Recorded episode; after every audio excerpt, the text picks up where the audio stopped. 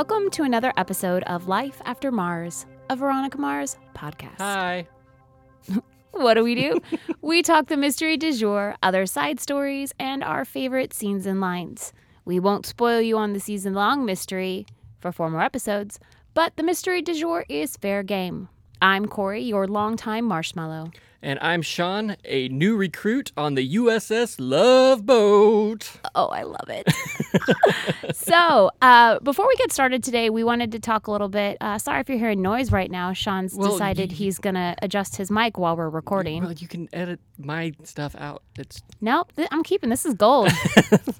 right. You ready? Yeah, I guess so. okay. Before we get started talking about today's episode, we wanted to talk a little bit about what's coming up here in Austin. So, next Saturday, This Saturday. this Saturday, a week from this in, recording. t- in two days from now, when you are listening to this, June 8th, let's just say June 8th, June 8th, 2019. there we go. The Austin Television Fest or Austin TV Fest is having a panel for Veronica Mars downtown Austin at the Paramount Theater, which, fun little trivia tidbit, is where the Veronica Mars movie premiered at South by Southwest in 2014. But there's going to be a panel, and Rob Thomas is going to be there, and Jason Dohring's going to be there, and Enrico's going to be there. And And Wallace is going to be there. I mean, Percy Daggs the third is going to be there.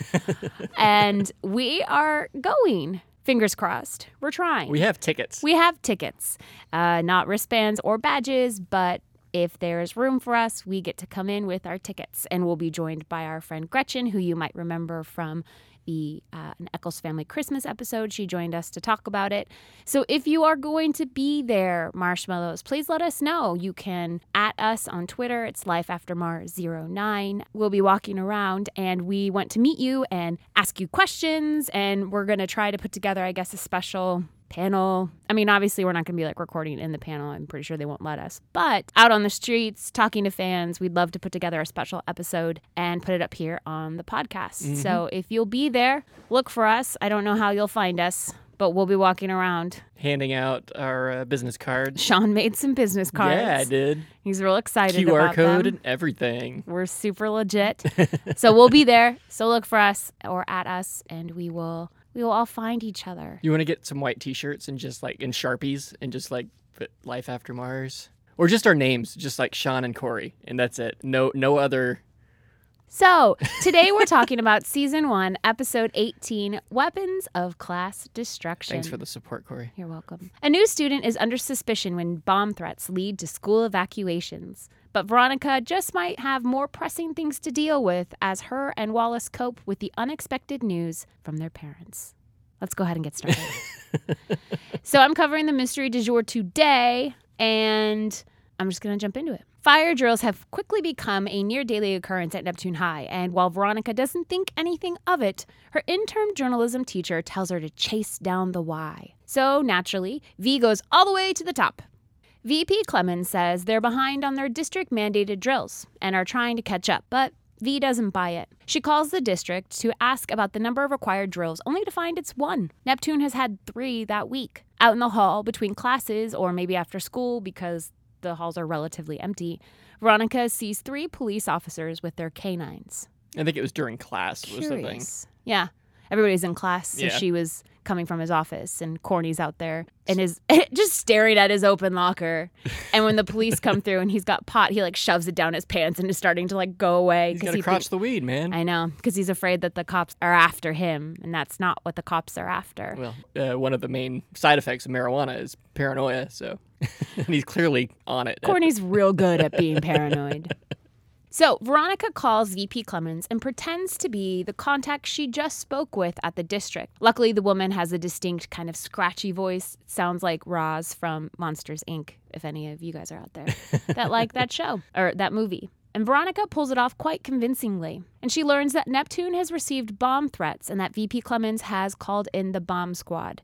And I just have to think that this is not how that would go down in real life. Like, I'm pretty sure if you're getting bomb threats at your school, the VP is not going to be like, I'm just not going to tell the district yeah, just brush this under or the. anyone else about it. Especially given the time that this is happening. So this is like four years after Columbine. Mhm. Like, granted, it's before the horror that we live in today with everything that happens at schools, but I'm pretty sure this is not how. But I'll, I'll give it to you, Rob Thomas, because it's television. They publish this story, and the student body and their parents collectively lose their mind. Veronica is called into VP Clemmons' office along with Miss Stafford, the intern journalism teacher, who also is the pep squad advisor. And who is played by Joey, Joey Lauren Adams. Adams. who I had a, I've had a huge crush on her since Mallrats. She's and delightful.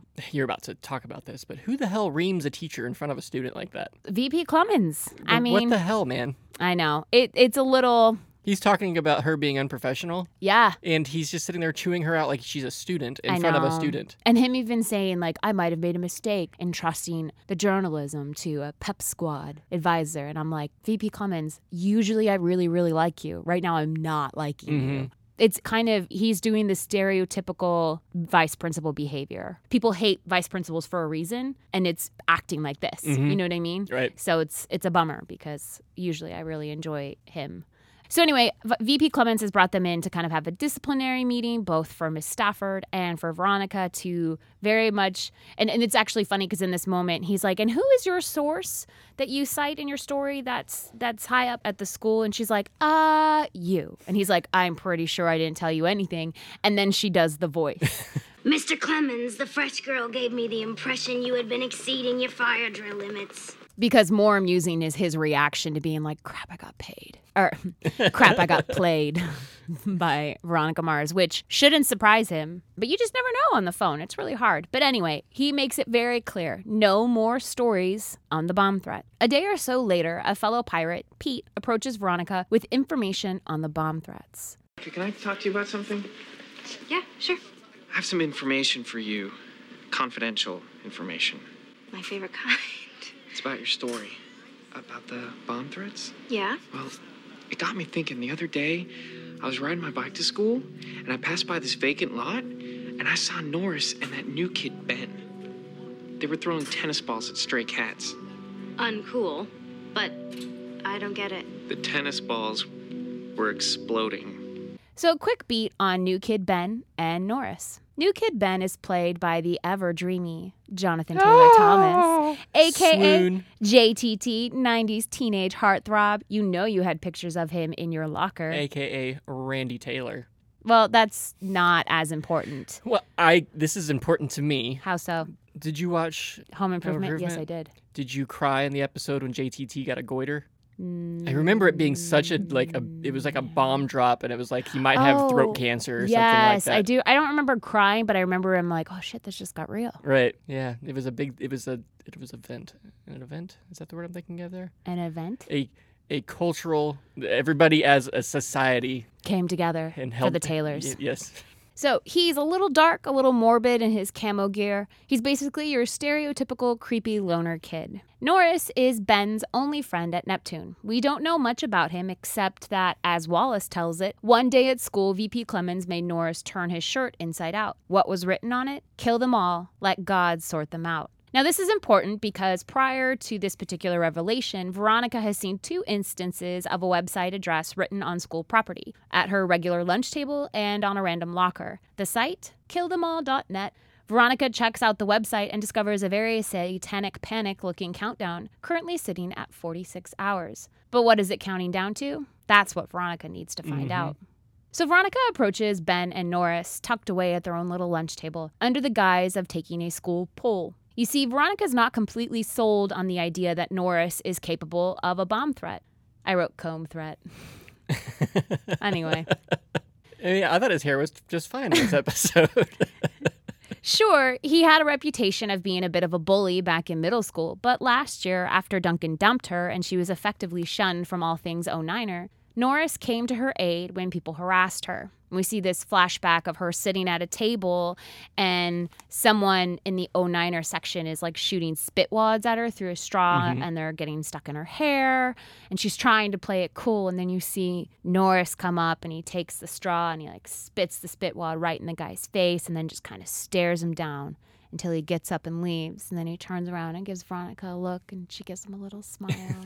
so it's that thing where, you know, she's seen kindness. So she doesn't necessarily buy this idea that he could blow up the school. hmm Wallace actually kind of confirms this. See, he went to get Ben's file for V, per Right. Wallace's usual thing. But there's no file on Ben. Maybe he's too new. And as far as Norris goes, it's a thick file, but all the instances are from middle school, nothing since high school. While leaving that day, Veronica witnesses an argument between Ben and Norris. Ben storms off, and Veronica decides to follow. She tails him to the Camelot Motel, where all bad things happen in Neptune. Uh, So I feel like that's a big red flag. You're like, hmm, there's a high schooler hanging out in the Camelot Motel. Hmm and then again to a nursery where he purchases two giant bags of fertilizer before unloading an assault rifle from the back of his car and just casually propping it up against the outside of his car. And he just kind of like looks like gives a little look around in the parking lot of this really fancy nursery and he's like, I'm just gonna leave this here while I load the fertilizer into the back of my car. How nobody calls the police when they see that happening is beyond me. Right. So at this point Because time, he's so good looking. uh, not in this episode. Let's be real. He looks a little rough. He looks about 24 or 25 years old. Because that's 20. how old he was. 21 Jump Street. Oh, he was older than that because he was like 21 or No, 24. I, I looked it up. He was 24 years old. in- At that time? At that time. Oh. When recording that episode. well, he looks older. He was born in 1981. Okay. I just did some quick math. I'm like, is he older than me? Yes, he is. Not that it matters. Did, was the quick math remembering what year you were born? No. Not at all. Anyway. So at this time, Veronica takes a call from Logan about Duncan. So she's momentarily distracted, giving Ben time to approach her car and climb in, startling her. She drops her phone, and Logan hears, Let's go for a ride. Marshmallows, you know what's coming. Mm-hmm. Ben tells Veronica that she's messing everything up, that he needs time to think and has something to show her. They arrive at the Camelot and he strong arms her upstairs, only to, steps from his door, be attacked by Logan. Veronica had dropped her cell phone when Ben climbed in the car, but the call was still connected, so Logan overheard everything, including where they were going. Yeah, I, Veronica made a conscious effort to say it out loud. I mean, I think that that was a good move on her part, but I don't know if she necessarily knew. I mean, could you know that the call was still connected? The phone could have turned off when it dropped it. No. How, how, I mean, it's a little button, right? I mean, and you would hope Logan was a nice enough guy to like come to her aid. Fingers crossed. I think Veronica would have always kind of depended on him to do that at this point. Not always. Sorry. Always was the wrong word there. Yeah. At this At this point. though. point. Yeah. He kind of owes her a favor. Uh-huh. So while Logan is busy punching out Ben, Veronica fumbles for his wallet ID and surprise. Turns out Ben is a federal agent, Mm-hmm. ATF specifically. He's undercover at Neptune. Turns out he monitors internet traffic and discovered Norris's website, killthemall.net, along with several troubling and red flag riddled emails to other individuals. Trouble is, he doesn't have anything definitive to arrest Norris. He needs proof of weapons or the list of people that Norris is corresponding with. He also, as it turns out, needs Veronica's help. Sorry, real quick on the uh, the words, the keywords that Uh-huh. flagged him. Some of them were pretty on the nose. Waco. How is that conversation going? I'd like to see the email. or- I I have a lot of emails that say Waco in them. do you? mainly about the lack of gas stations in Waco. it's a joke. My dad will laugh when he hears that Yeah. because there's no gas stations in Waco. There are. We just couldn't find any. Right. And we're a um, lot closer to Waco. I mean, Waco is about an hour north of us here versus South Cal- Southern, Southern California. California. But I want to know how that conversation went. Like, the, We're planning a field trip to Waco. Oh, it is. red, it is red flag. curious. Red flag. Red flag. I'd be like, you've got the whole. I mean, now they've got all of the moms in the world who want to have their pilgrimage to Magnolia's silos and in Waco. I don't know what Magnolia is. It's some. It has to do with some couple that like does interior design TV shows on TLC or something. I have Oh, no idea. right. I actually did hear about that. Yeah. So now that's like the new thing in Waco. So now they're red flagging a bunch of white women, essentially. Well, it's about damn time. So the fight she saw him having with Norris, he pushed Norris a bit too hard, spooked him. I mean, this guy's a little overeager, going on and on with Veronica about his impeccable arrest record and how failure isn't an option. So he went a little too hard, too fast on Norris, and Norris walked. Well, actually, Ben walked. He got Yeah. up and walked away Uh-huh. from the table. And now Ben needs Veronica to get close to him. I've been to his house, but I haven't been in his bedroom or the garage. And how do you expect me to swing an invitation to his bedroom and or his garage? Easy. He likes you. He likes me? Likes me, likes me? Uh, He's mentioned it on more than a few occasions. Now, Marshmallows, it's going to seem like I'm leaving something very important out of this sequence of events, but trust us, we're going to get into it later. What are you talking about? I'm just messing with you. I know you are. So I'm going to continue with this mystery du jour. So Veronica goes over to Norris's house under the guise of needing his help with a case. Her father is tracking down some stolen weapons, and since Ben tipped her off that Norris loves to talk about his ancient weapons collection, it's a perfect sell. Now, this whole scene of Veronica at Norris's house is so delightful, and I'm not going to do it justice here. There's so many wonderful lines and moments, and just kind of the back and forth between her and Norris. He's got this sort of like subtle pride about his collection and wants to impress her, but in these like kind of really kind of quiet ways. He's not very obvious about mm-hmm. it. That's just really nice to see kind of the two of them interact. Um, so I'm not going to do it any justice. Sorry about that. Well, But they've all seen the episode. this is true, and if you haven't, you should go watch it. So Veronica gets to see his bedroom, all of his weapons, and even gets an invite into the garage to throw rubber ninja stars. Norris tells her that his dad has promised to let him tour Japan that summer if he keeps his grades up. And he, he being Norris, initially asks her on a date to see some exhibit in town and very quickly reads the room and changes that to an invite um, to just like a friend's hang. I saw that and I was very, I don't know, I was proud of him. I was I- like, yeah. great job, man. It I was a really Norris. good job. especially at the beginning of the episode when we have Leo D'Amato telling Veronica how he wants to get a really good Look, at, her. bedroom ceiling. Yes. And I'm like, Leo, I mean, I get it. You're like horny and you're like 22. It's fine. We'll I talk- mean, we'll talk we'll about it talk about it. But it's a nice kind of juxtaposition of, you know, here's this teenage kid who you would expect to be kind of just a raging ball of hormones. And he's actually being kind of like respectful and Mm-hmm. cool. I'll admit it. I have a huge crush on Norris. And I wish he became more of a character. Spoiler alert, he doesn't. You're not his type. I'm not his type. I'm not a top blonde, apparently. uh, I, I I did leave that out, but um, Veronica's in his bedroom looking for a weapon that fell off the wall, and she reaches under his bed and finds a porn magazine. And uh, he's got his back to her, and he realizes as she finds it that oh shit, that's under my bed. And he turns around, he's like, actually, you know what? I'll just find that weapon later. You can just.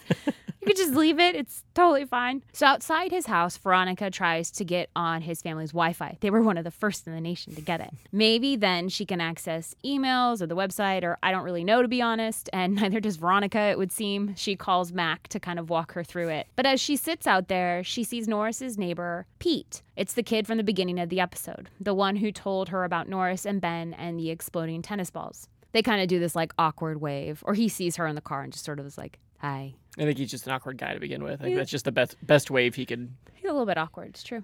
So at school the next day, Veronica arrives just in time to see Norris, but not enough time to warn him of what she knows. At that exact moment, Ben and the other ATF agents roll up and arrest Norris. They search the trunk of his car and find a large assault rifle and several bags of fertilizer. Naturally, none of this sits well with Veronica. She's convinced Ben set Norris up, and she can prove it. At the Neptune Navigator, that's the, the newspaper, mm-hmm. she puts together her story. Norris's neighbor, Pete, created the Countdown website, emails, and internet traffic. She calls him, and they have this kind of really heartbreaking talk about why he did it. It turns out that Norris had bullied Pete extensively in middle school and had taken his money, his lunch money every day, and his dad had said, Be a man, you know, pop him and he won't do it anymore. So Pete did. And then Norris put him in the hospital, which we'd heard, you know, when she was looking at his record that he had a violent behavior record from mm-hmm. middle school. And when Pete's dad saw him in the hospital, he said he'd wish he had a son. So it's a kind of very heartbreaking. Who's he mad at?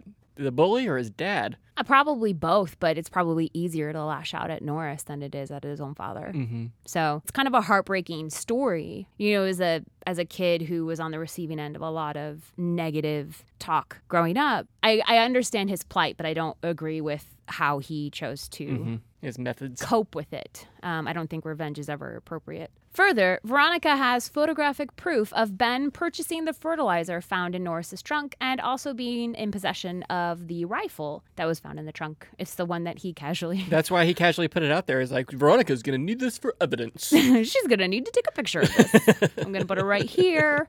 Good lighting. All right. Now, running this story is risky. VP Clemmons specifically forbid any further articles on the bomb threat and related activity. But her interim journalism advisor, Miss Stafford, gives the green light to mm-hmm. print. So the next day, the story runs. It's the talk of the school again. And they're in their journalism room, and Miss Stafford comes in. She wants to let them know that Norris has been released from custody.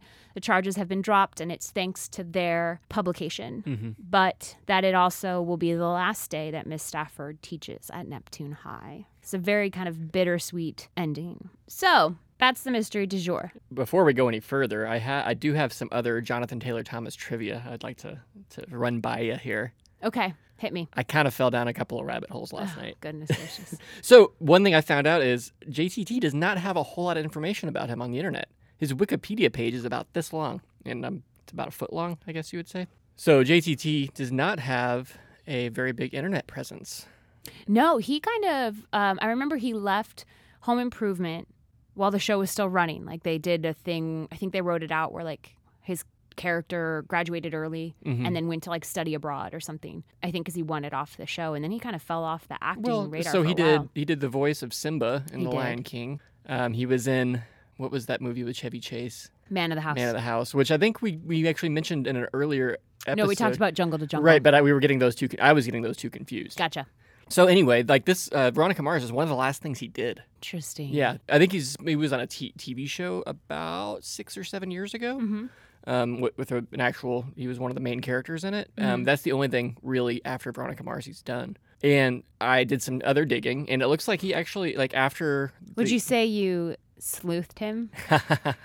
no, I, I, I googled him after Home Improvement. He attended Harvard and graduated from Columbia, Yeah. and he's got a net worth of sixteen million dollars. Damn. What does he do? What did he? What did they say? What his degrees are in? I, no, it didn't. General Studies. He graduated from the Columbia School of General Studies. All I didn't know know Columbia had a School of General Studies. He's quite short. That's all I know. he is. But I mean, he was Simba. Like, he's good. This is true.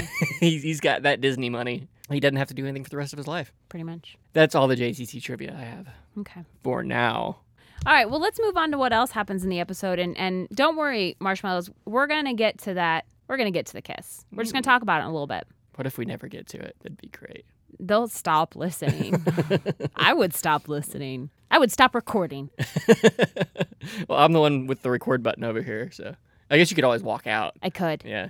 So, this is a scandalous episode. Lots of loving in this one. It the episode actually starts with a little bit of loving outside the Mars apartments with Veronica and Leo D'Amato. They're getting a little hot and heavy. And we figure out, we find out the uh, official Yes, age the gap. Age gap, which is 29 months. So she's 17, right? We've, we've She is. so that puts him at like what 20 a little 20 21 right around there Mhm. and he does make the suggestive remark about you know i'd like to go in and take a good look at your a good long look at your ceiling and i was like ah it's a little slimy leo that's like It's a the- little, that's, that's like treading into Troy Vandegraff. yeah but he's still he's a 20 year old dude like This is true. 20 year old dudes are slimy i guess so this is the other rabbit hole I, I went down how did he become a cop so according to how do you become a police officer.com Oh no, don't.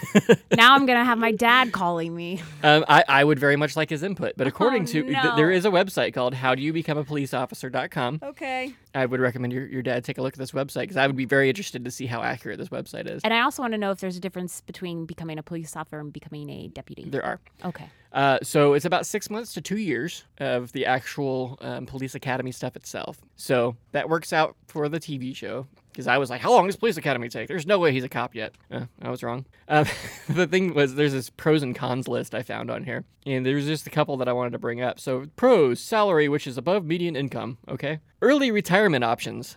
What do they mean by that? Early retirement options. Yeah. Uh, I, I actually forgot your dad was an ex-cop before I, when I was looking all this stuff up. Now I am. My dad is a retired police officer. Is that different than an ex-cop? It's just a nicer way to say it. It I isn't think. it? I don't know. Now now I'm nervous, Corey. You should be nervous. My dad is listening to this, and he's a retired police officer. and I'm going to get a call now with p- opinions. So the cons are long shifts and irregular hours, Yep. dangerous and difficult work conditions, Yep. stressful work environment, Yep. extensive travel and relocation requirements. Anyway, You're there's giving me a lot of PTSD right yeah, now. there's no um, This is like a therapy session right now. yeah. and how did that make you feel, Corey? Let's not talk about this. So candidates must be oh God, lea- it's still going. be at least 21 years of age, according to that website. Interesting. Well, I mean, So when was that? Th- this could mean one of two things. This is a TV show, and none of this really matters. Or Leo is lying about his age. It's what? Those are our only two options. that's it. That's the only two options. And I'm leaning towards two. I mean, at best, he shouldn't even be in law enforcement, right? I mean, he's obviously lying about his age. What else is he lying about, Corey? This is true. He's attempted statutory, aiding and abetting, being a drummer, and stealing the hearts of thousands. This is true. I don't think that's cop material. But apparently, Papa Mars doesn't have much of a problem with it. I would if I were Papa Mars. Oh, for sure. But I guess this is another time and another place. I do like the line where she walks in. He's like, "We need to talk." Oh, don't worry, Paul. He'll come up with a dowry and marry me. I promise. Just you wait. Yeah. But he's a little more concerned what Veronica thinks of his new girlfriend. You met someone? I have. I didn't want to say anything until I was sure I had feelings for this person. Alicia and I talked about it. And What? Who? Alicia? Wallace's mom? what? Well, from your reaction, I'd say you heard me just fine.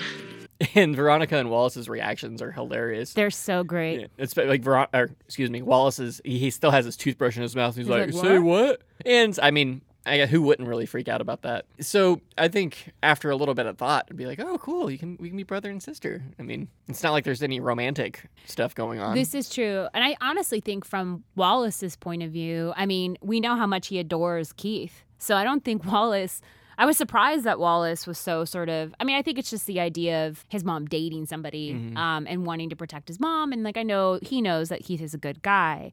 I think it's just the shock of it. It's like your worlds converging. I think that out of the two, Veronica has something like she has a reason to not like it, which she gets into. I'm not gonna steal your thunder. This is your story. Go. right. Well, I actually left that part open for discussion in a minute, Good. so we, we'll get into discussion on that. Excellent. So next day, uh, Wallace and Veronica are sitting there at the lunch table. It's like the most uncomfortable, Awkward. awkward scene ever. So, and this this brought up some things for me. So she dated her half brother. Uh, her stepbrother is her best friend. Her mom's in rehab, and her dad's an ex cop. Add some meth, move this story about 800 miles west, and you have a completely different show that would probably play on A and E or something like that. Probably be like Breaking Bad esque. Yep, that's what I was thinking. Yeah. Get real dark and gritty. Right. Rob Thomas, next spinoff. Uh, it'll just be an alternate storyline for Yeah, Veronica alternate Mars. universe. Just put them in Albuquerque rather than Neptune. We could have real fun with this. Yeah, I think so. Um, twenty percent. so Wallace is clearly more upset about this than Veronica is. I think Veronica is kind of internalizing it more, but she's Oh, a little more like, "I call top bunk." Yeah, she's trying to kind of. Well, and I also think too, and we'll just go ahead. I, f- I feel like and just Yeah, yeah, let's do it. do the conversation of Wallace and Veronica the night before when they're. Or wait, no, that hasn't come up It hasn't happened yet. Okay, let's continue. Well, let's talk about that real quick. Okay. So th- it is it is the in the future at some point in the future from well, no, point. we can keep- we can keep going, and, and I'll bring it up as we say it. Right, right. guess I'm, we'll I'm talk talking about it right now. Okay. Well, I'm talking about. Are you talking about the date night? Yeah. Yeah, so Wallace and Veronica are hanging out in her room Mm-hmm. while the adults have date night in the living room, a little movie date. I am, I know it's a TV show, but I'm really impressed with how confident they are in their parenting that they can leave a, a teenage boy and a girl in a room and they're not even concerned. They're not even, it, Well, it's Wallace and Veronica. I know. It's just as a parent, you never know the whole story of what's going on in a teenager's life. I feel. Um, This is true. They, that's when they start having their own life. and try to individuate. And as my daughter is now 13 and becoming interested in boys, and this stuff stresses me out so much. And I just hope, As it should. I just hope that when it comes up, that I'm able to be comfortable with that Right. and trust her with that. And, and this isn't a, I hope she doesn't break my trust. It's like I hope I did a good enough job and gave her the tools to handle this situation. Gotcha. And this is where you know they're they're in there, they're kind of stressed out, and Veronica doesn't seem very worried because she mm-hmm. sees it as, oh well, you know this isn't going to last long anyway. My mom's going to be out of rehab in a couple weeks. She's coming home. My life's going back to normal. Yeah.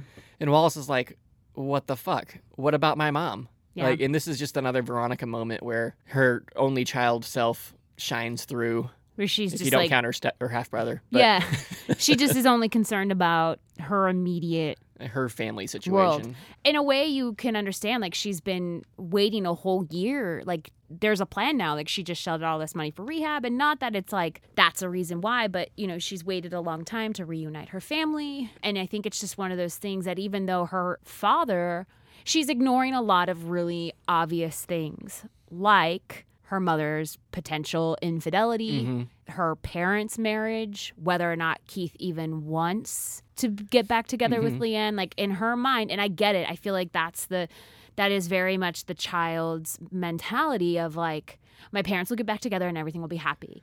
And I think that it's blurring a lot of other stuff and it and it does cause a rift between her and Wallace in this moment because it she's not taking into consideration anyone's feelings or plans but her own, really. Mm-hmm. She doesn't know if her mom wants to get back together with Keith either, you know? And Keith, when he was dating Miss James, had even said that to her. You know, it's like, what if I don't want her to come back? Mm-hmm. Like, what if I just want to move on with my life? And w- once again, she's not listening to like what her dad wants and what he's trying to do, and Alicia and Wallace and all this. She just doesn't. Well, she's in. I also want to know who's watching his little brother. if the mom's over there and Wallace is over there, He might be having a sleepover or something. maybe.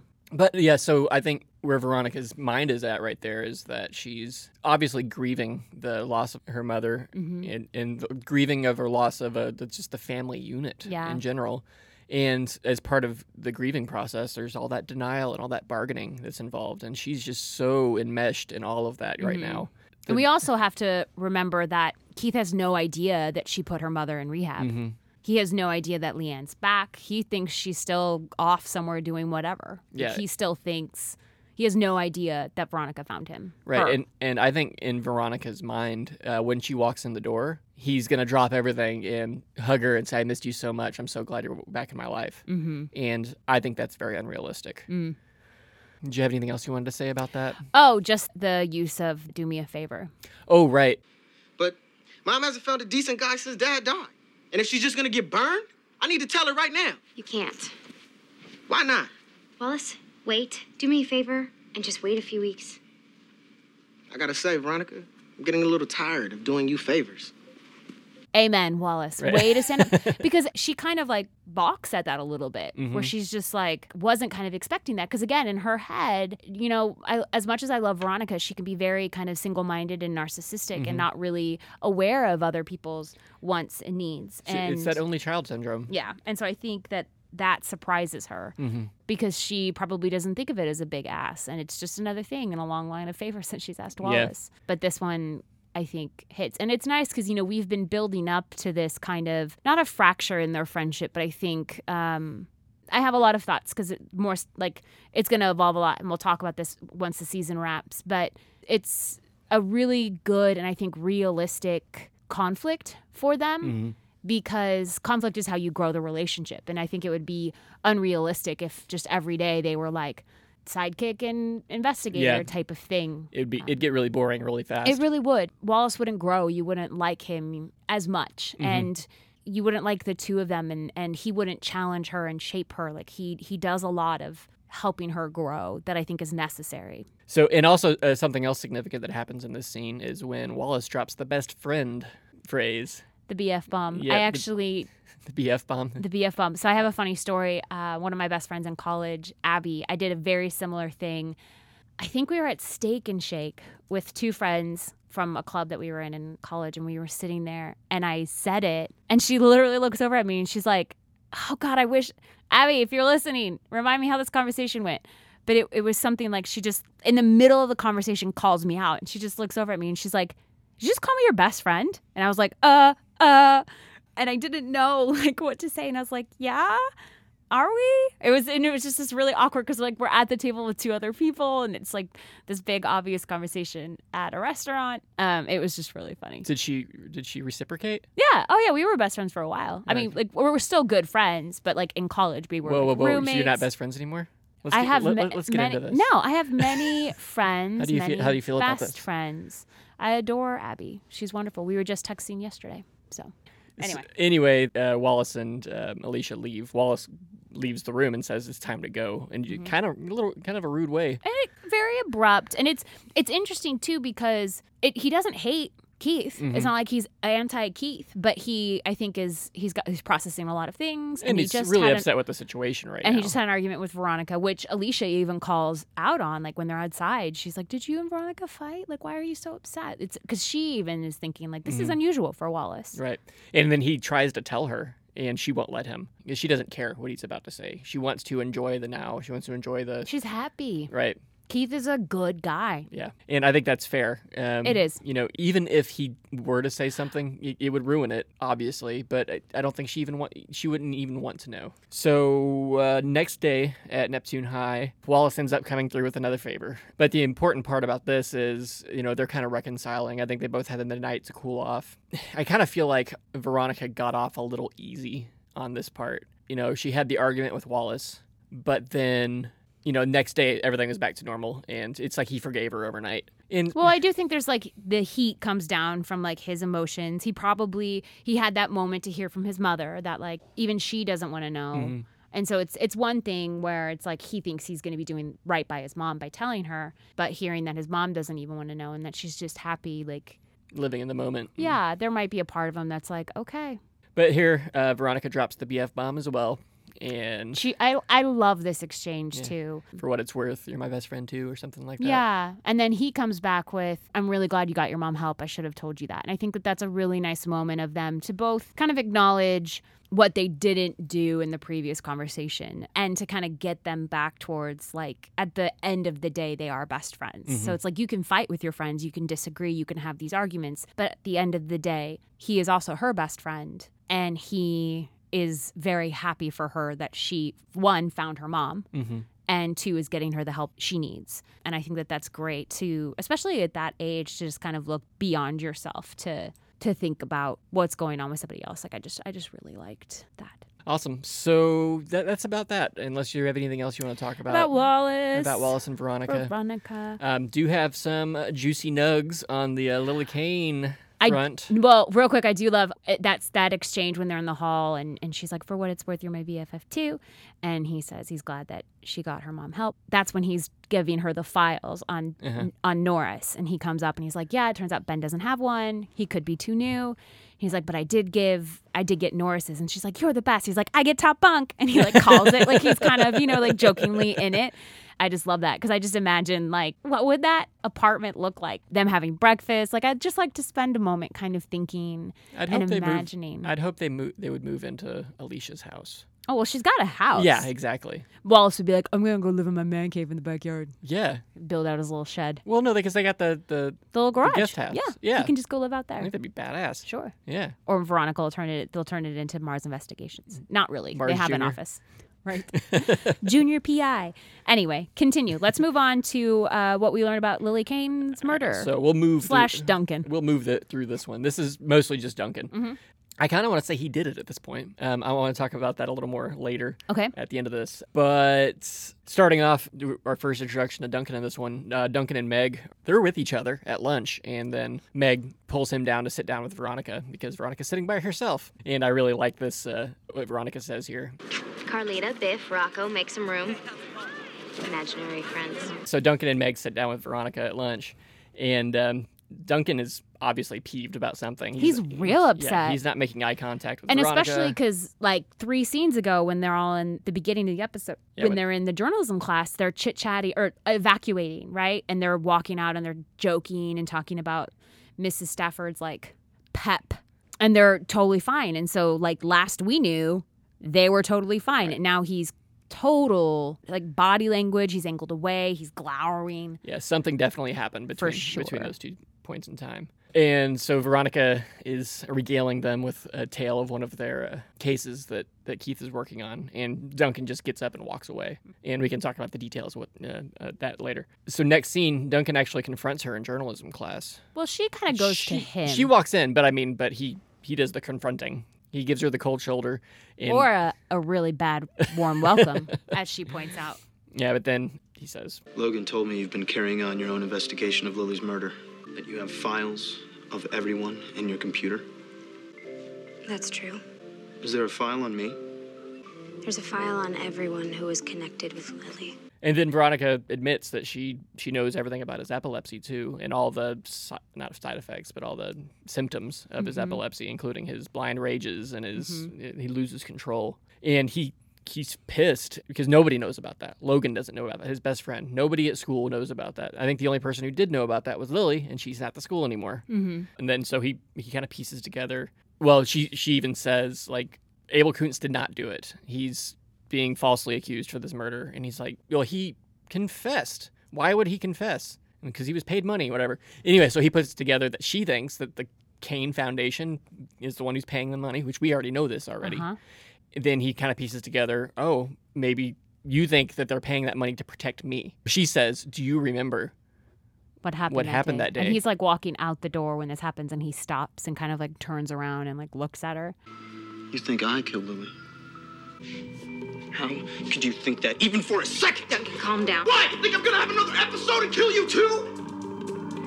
Her reaction in that moment and and what he's feeling and the words kind of like hit him and he has this moment where he kind of like stumbles backwards and then turns and just runs from the journalism room because he kind of loses control right Yeah. there as well. And I think it's just more evidence to him, or just some evidence to him that shit, maybe she is right. Maybe I did lose control and I don't remember it because he, d- he already knows he doesn't remember Right. that entire day or more than a day. Mhm. So with next we hear Duncan has skipped town. Meg is in the hallway crying and talking to Veronica and says he pulled out ten thousand dollars cash and haven't seen him. Nobody's seen him since yesterday.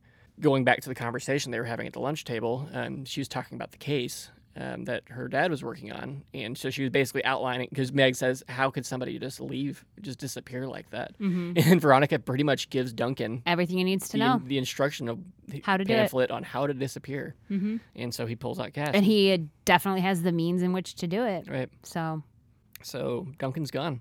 So I'm gonna go into a little bit of a predictions corner here. okay Uh, but the thing is, what I'm predicting here isn't exactly a prediction. It's more of what how the show has kind of laid everything out at this point. okay And, and I think it might more be this is what the show wants you to think, but it makes a lot of sense.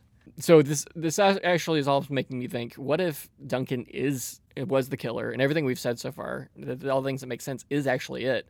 But the big bomb drop has something to do with not necessarily who done it, but more of the other parts, like the how, the all the intricacies and everything. or the why The why, exactly. My little prediction based on everything, it, it, it's the more obvious prediction right now. So Okay. I don't think it's going to be this because it is too obvious. But this show has already surprised me several times. So it could probably surprise me, and this could be right. i'm ready Here is my prediction. okay It comes out that Veronica might actually be Jake's daughter, and Lily finds out and threatens to tell. This would obviously upset Duncan a lot mm-hmm. because he's been tongue kissing her, and then that's why he starts ghosting her at school. Right. You know, who wouldn't be extremely awkward in that situation? Right. Duncan finally snaps at soccer practice and goes home to find Lily, who's being a little too cavalier about the whole thing. And because if you look at like I've got a secret, you know that whole quote. It's a good one. It's a good one. And if that's the secret, in knowing Lily's personality the way we do, she would probably take it a little lighter than everybody else was. Just like, mm-hmm. yeah, that's what it is. it doesn't really affect her Right, exactly. And so Duncan loses his shit and knocks her out with the thingy and, ex- and accidentally kills her. I don't think he did, he would have done it on purpose. Jake and Celeste come home, find her dead, and Duncan covered in blood. They get rid of the evidence. They wash his soccer uniform because by the time that Veronica and Keith get there, he's fully dressed, but still catatonic. Mm-hmm. I'm still trying to figure out the relationship with Kuntz because I know that he's an ex Kane employee, but it sounds like there's kind of bad blood already between Kuntz and, and the Kanes, you know, with the, the patent and whatever. Right. I think there's still a couple missing pieces there. we've got four episodes to go We do. So, but he is he's obviously dying. We know that, and he somehow agreed to take this large sum of money because he- basically lost out on a lot of money with that pat- losing that patent, and I think that's why he was an ex Kane employee. And he was a good um, poster child. I'm thinking of. patsy He was a, a very good patsy, given his relationship with the Kane with Kane. he would have a motive he would have a motive already. So basically, Kuntz takes the money. You know, it gets filtered through him to his daughter, and uh, Duncan doesn't know he did it. He doesn't run because he's because he knows he's guilty. He does it because he thinks he might be. That's my prediction. Okay. And like I said, that's pretty much everything that's been served to us already. Mhm. Um, Nice little recap Right. So we'll see in Yeah. four episodes. in four episodes. Yes. Okay. So let's go ahead and dive into, I guess, the things that we. Oh, wait, no. Let's talk about that kiss, We're going to talk about the things we love and which is the kiss. so, up until this episode, we have seen Veronica and Logan get closer to clo- and closer and closer mm-hmm. together. It kind of started in the memorial episode when she gives him the tapes from the last year's homecoming with Lily on it, and they kind of share this like smile when it's playing because they're both mutually like this is this is the Lily we remember and Mhm. love, and they slowly get closer and closer together as friends. They interact more. Their exchanges are less hostile like they were in the beginning. And then we have the whole episode where his mother disappears. Mhm. He hires her to help him, and he gets real vulnerable. he gets incredibly vulnerable. And, you know, we've seen vulnerable moments, usually to Weevil, uh, but these ones are to Veronica. And I think through, especially it being his mother, and at that time, her not knowing where her mother is or what's going on with her mother, I think they really connect over that.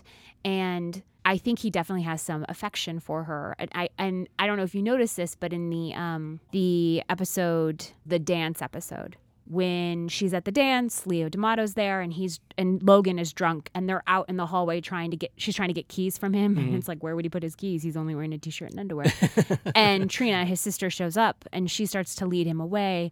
Logan kind of does this like swing around and looks back at Veronica and has kind not a longing look, but he kind of has this moment where he's kind of wanting to like linger back in that interaction. Mhm.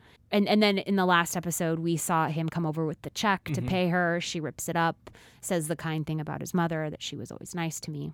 Um, but that's the last we've really seen them interact until this episode. And so one of the great kind of montages of this episode is he calls Veronica when she's sitting in the parking lot of the nursery watching Ben with his casually propped assault rifle on his the car he's driving. And he's trying to give her a heads up that Duncan knows that Veronica's got a file on him. And she's Mhm. like, Well, I already know that Duncan knows because he confronted me about it. She drops her phone, and Logan shows up at the Camelot Motel and he attacks Ben. And they kind of like, she reveals that he's an agent. And then they're in the motel room and she's wetting a, a washcloth for Ben to put on his face.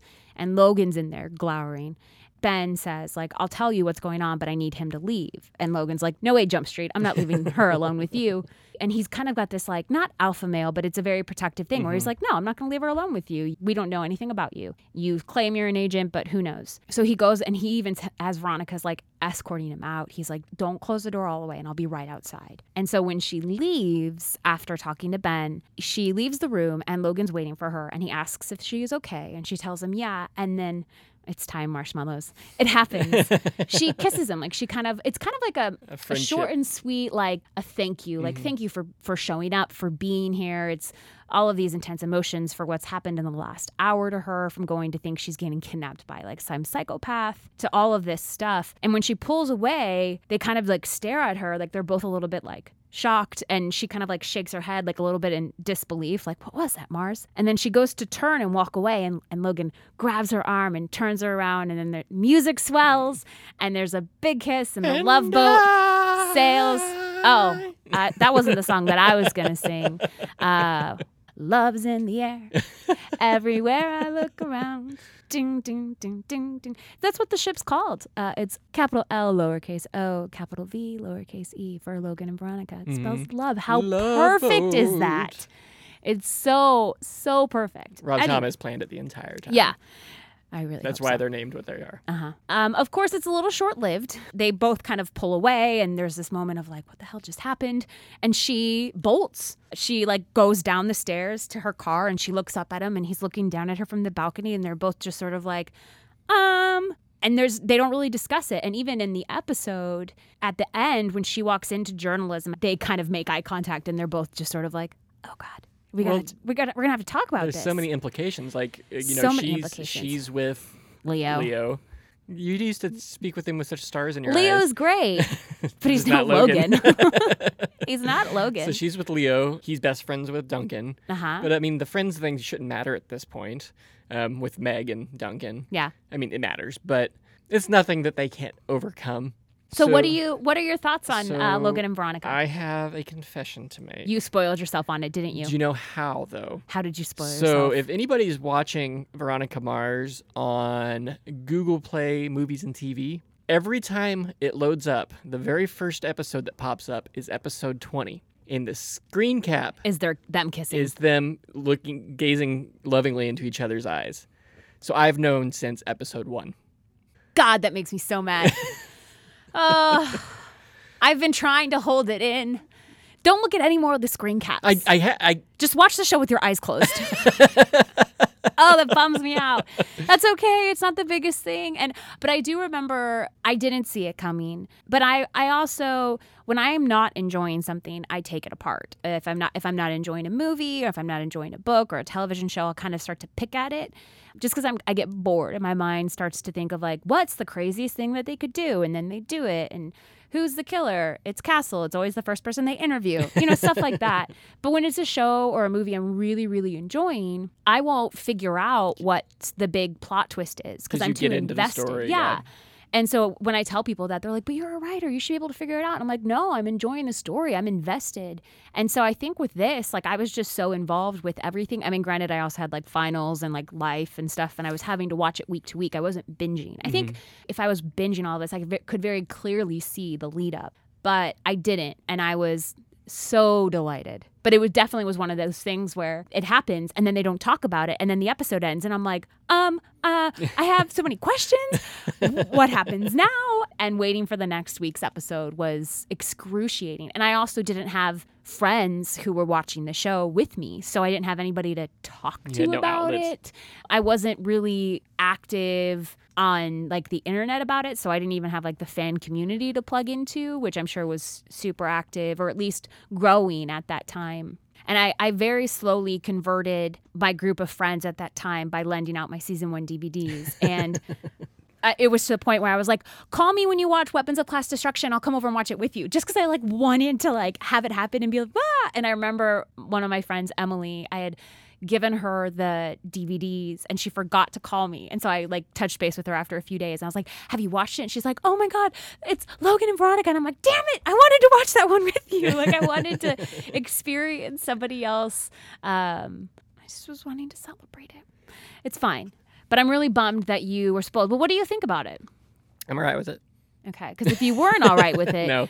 the fans would. I, I I warned Sean prior to this that he's not allowed to say anything negative about the Love Boat because people will stop listening to us. So how do you know that I don't have any negative thoughts? because I told you not to say them. Uh-huh. Do you have negative? Thoughts? I don't have any negative thoughts. Okay, thoughts. good. But if I did, you would never know because So, you here's the threat- you- thing. she basically threatened me. I did.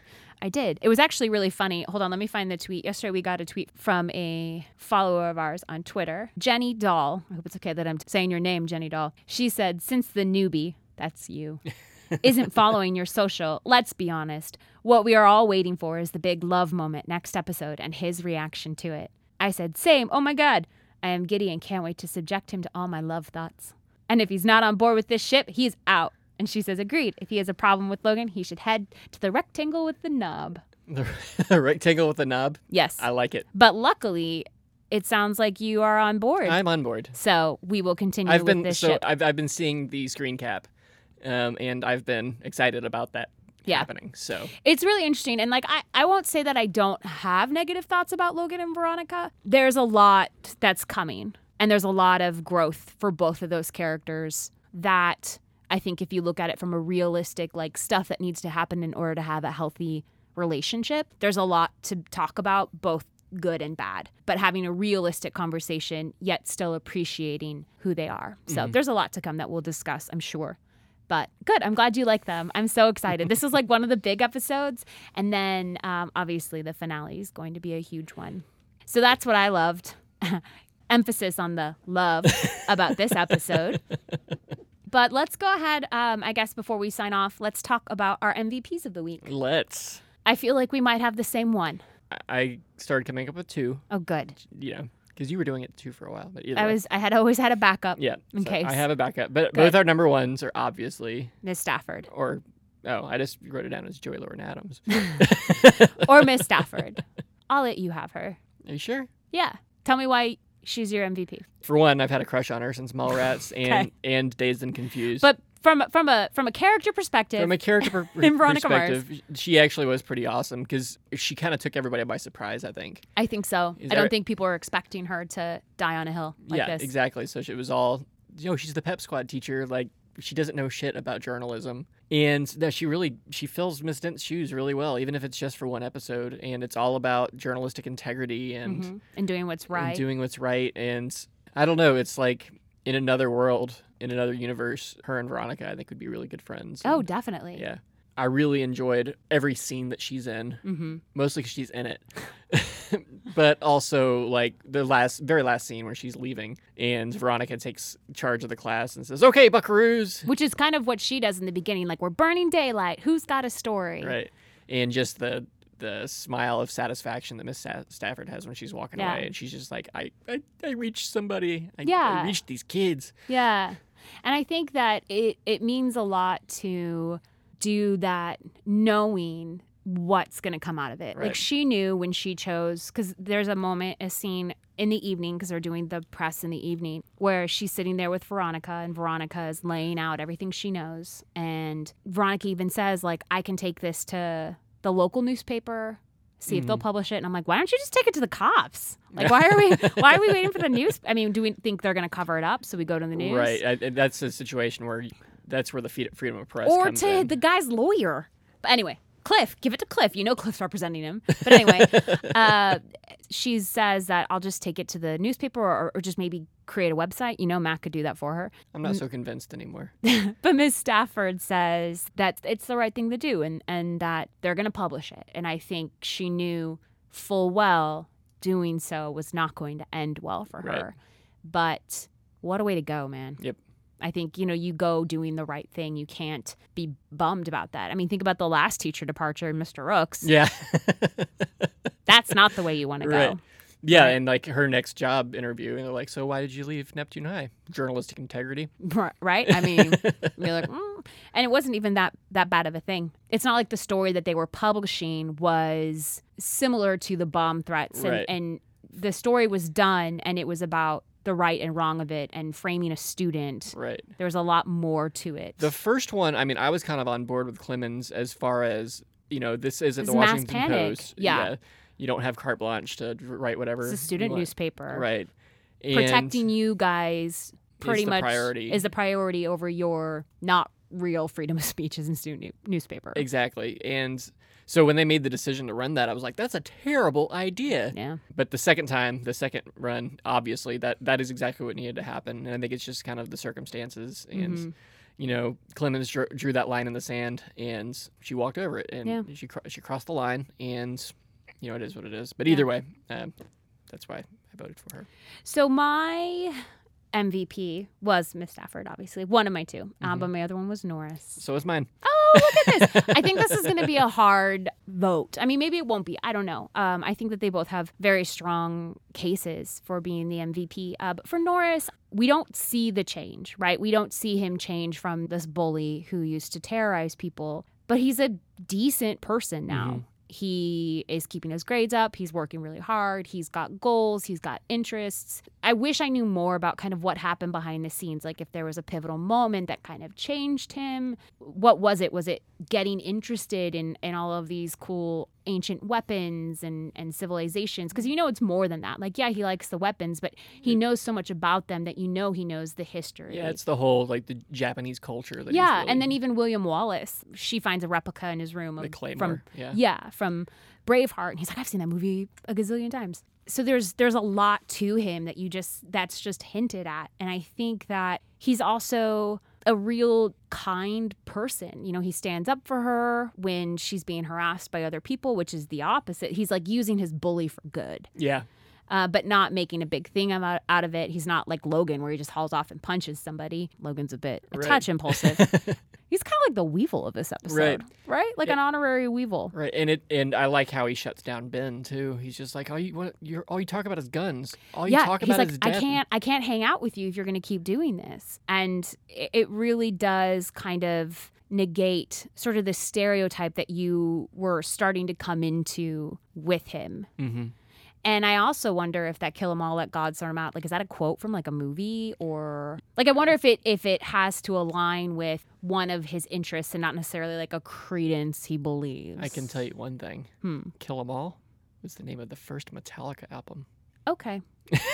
That's exciting. when I saw killemall.net, I was like, ooh, ooh, ooh. Are they doing anything Metallica? Are they doing some Metallica It's stuff? here? Metallica trivia. But I also really like how respectful he was in reading the room where he he likes Veronica, but he's not aggressive with that. He's mentioned it a few times to Ben, which I'm kind of like I kind of I, I wish I knew like how he mentioned it. Like if he just says good things about her, like, oh, you know, when she walked away after doing the poll, he's just like, yeah, she's really nice. Like, what was he saying? Hopefully it wasn't something gross. Like, yeah, I'd like to Damn. I'd like to get in her pants, you know, like something. I'd like to stare at her ceiling. Oh God, something like that. Like I could see it being kind of a respectful thing where he, you know, likes who she is, or you know, the stuff that she does, or like she likes to help out people. Like I'm sure he's heard, you know, all of her investigativeness because VP has. So VP Clemmons has heard it, everyone has heard it.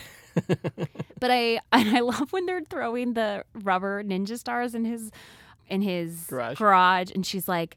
Detention again, VP Clemmons? I think not. And she like throws, she throws it and it hits like the left hand, and she's like, "Try filling out that paperwork with your right or right-handed." It's just a very kind of funny mo- moment. I didn't catch that. That's oh, awesome. it's hilarious. and I, I also like that you know he does kind of suggest like an art exhibit the Kurosawa retrospective. Exactly. Yeah. And then when she doesn't immediately like jump at it, he's like, or, or we can just, you know, like as friends, like we can just go hang. And to be able to, I think, read that and go for what her comfort level is in that situation is such a great skill to have, gentlemen. Uh, just in general, PSA. I just, I really appreciate him and I, I adore him. And he's been in a lot of other things. He died on an episode of Grey's Anatomy. He was in Luke Cage, um, season one. He wasn't a good person, but I love him. There's not a whole lot of good people in Luke Cage, I don't think. This is true. Not even Luke Cage. This is true. but I just really um, enjoyed the character of Norris, and I wish we got more of him. He's delightful. So that's my that's my MVP. All right. Well, I'd be interested to see how that pans out. I think either way it goes, we're both winners. Yeah, Yeah. in a way. Mm-hmm. Well, that's a wrap on this week's episode. Thank you so much for tuning in. You can find us every Thursday on Apple Podcasts, Google Play, and Spotify. If you're enjoying the show, please consider dropping us a rating and a review. That helps others find us. If you'd like to reach out, find us on Instagram at Life After Mars Podcast or on Twitter at Life After Mars 09. Hate social? Then you can email us, lifeaftermarspodcast at gmail.com. Until next week, marshmallows. Bye. Adios.